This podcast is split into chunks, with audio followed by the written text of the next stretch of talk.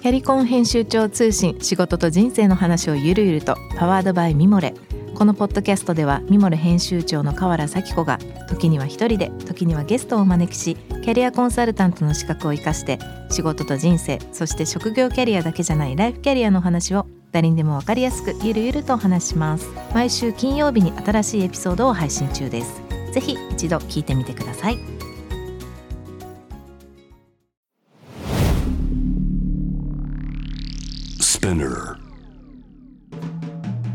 ナビゲーター中道大輔です。Vision to the Future with Forbes Japan このポッドキャストは物こと人の魅力を引き出すことで日本のカルチャーの価値を再定義し世界と共有するコミュニティプログラムです。ショートコンテンツ Vision to the Future Stories と題して毎週水曜日金曜日に Forbes Japan よりピックアップしたニュースをお届けしております。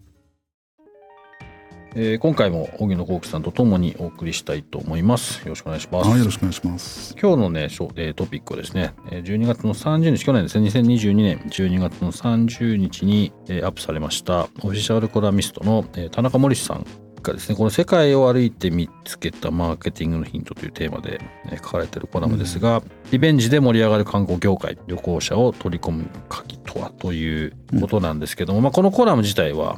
まあこのまあ、日本よりももう実際1年半2年ぐらい前にこう進んでますけどあのコロナが空いて、えー、もうもう戻すんだっていうことでやり始めて、まあ、逃走すると観光がまあ、戻ってきてます、ね、そのロンドンヨーロッパを中心とした、まあ、展示会のケースの話から、はい、まあ観光っていうことに対しての話を、まあ、このコラムではしてるんですけども僕がこれピックアップして話したいと思ったのはこの、まあ、当然ここには、まあ、ジャパンという、うん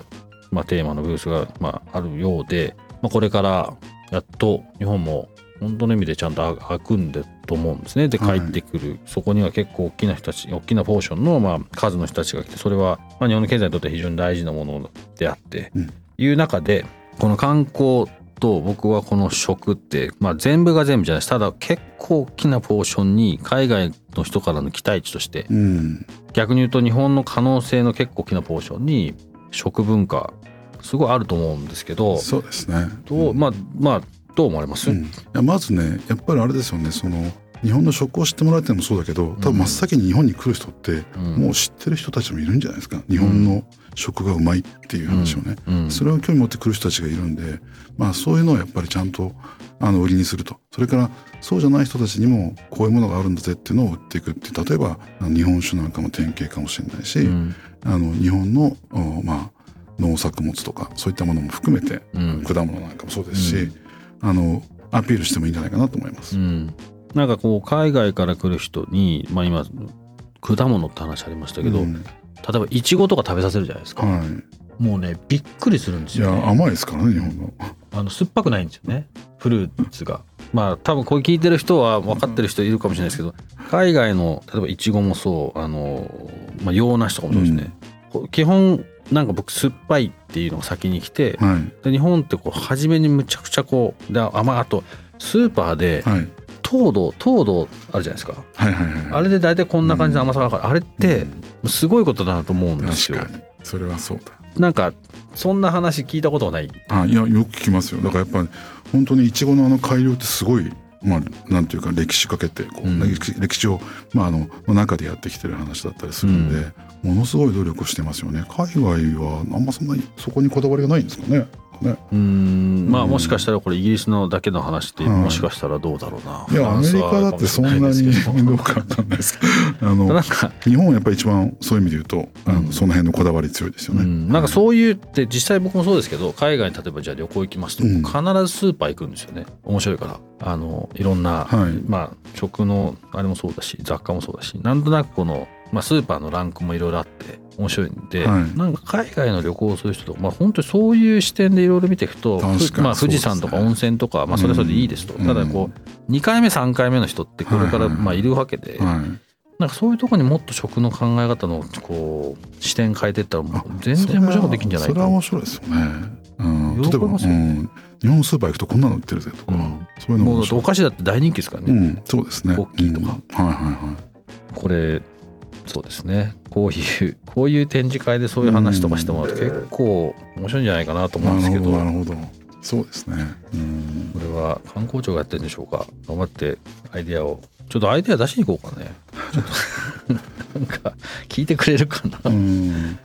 あとそうですね。やっぱそのその時にできれば日本の地方のものをね、うん。やっぱりご紹介して、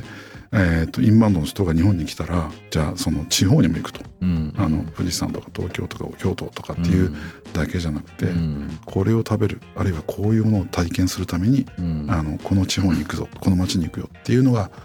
あるといいなって思ったりしますね。地方のそれこそ地域創生の戦略と合致してるといいですよね、あいのやそうだと思いますね。ずいぶん前なんですけど僕らあの兵庫県の豊岡市ってこう、はいはい。北の方はい、北の方、はい、の、まあ、ちょっとプロジェクトをやることがあって、まあ、要は豊岡市をどうやってオーストラリア人とかヨーロッパ人うん。に、まあ、認知してきてもらうかっていうのが、はい。まあ、単純に言うとプロジェクトの目的で、はい。で、まあ、僕らが結果的にあの採用していただいたんですけど、まあ、テーマとして掲げたのは、はい。まあ、海外の人たち、まあ、主に当時ですよ当時アジアの人たちががアジアから来る人たちっていうのははいはいほとんど何に使ってるかっていうと物買ってるんですよね、はいはい、ショッピング。そうでしたね。ね。うんでヨーロッパとかオーストラリアニュージーランドの人たち何に使ってるか大体旅行とホテルまあホテルとあの交通費はい新幹線とか、はい。要はいろんなとこ体験しに行ってるなるほどなるほど移動してるんですね。そう移動してるんですよ。よ。でこれはあのえーっと外務省かなんかに出た数字なんですけど、はい。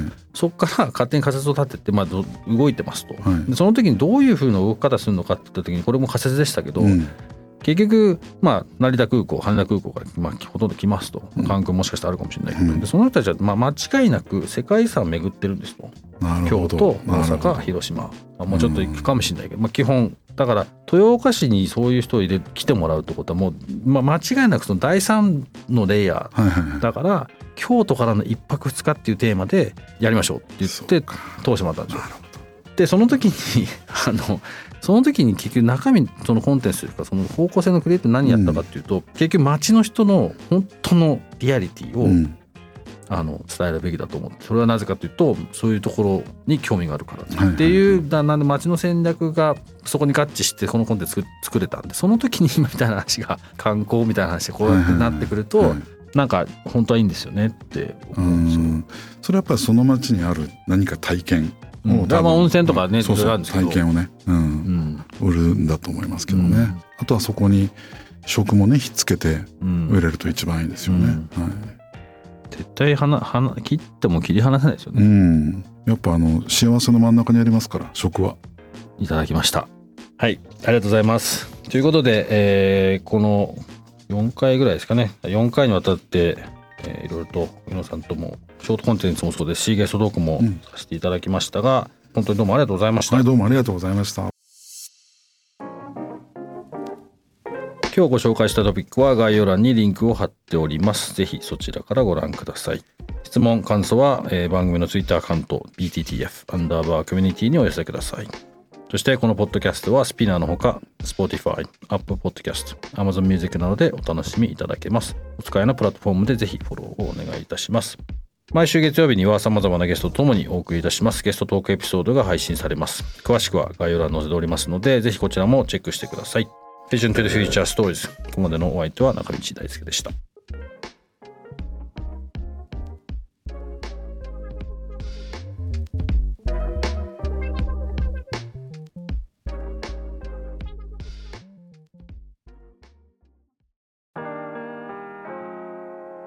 美容家の神崎めぐみと編集者の大森洋子でお届けする雑談ポッドキャスト「ウォンと私のお名前なんての?ふと私って誰なんだと自分がぐらついてしまうそんなあなたと毎日を楽しくするサバイバル術を一緒に考えていきます。ウォンとは毎週水曜日朝5時に配信。ぜひお聞きのプラットフォームでフォローしてください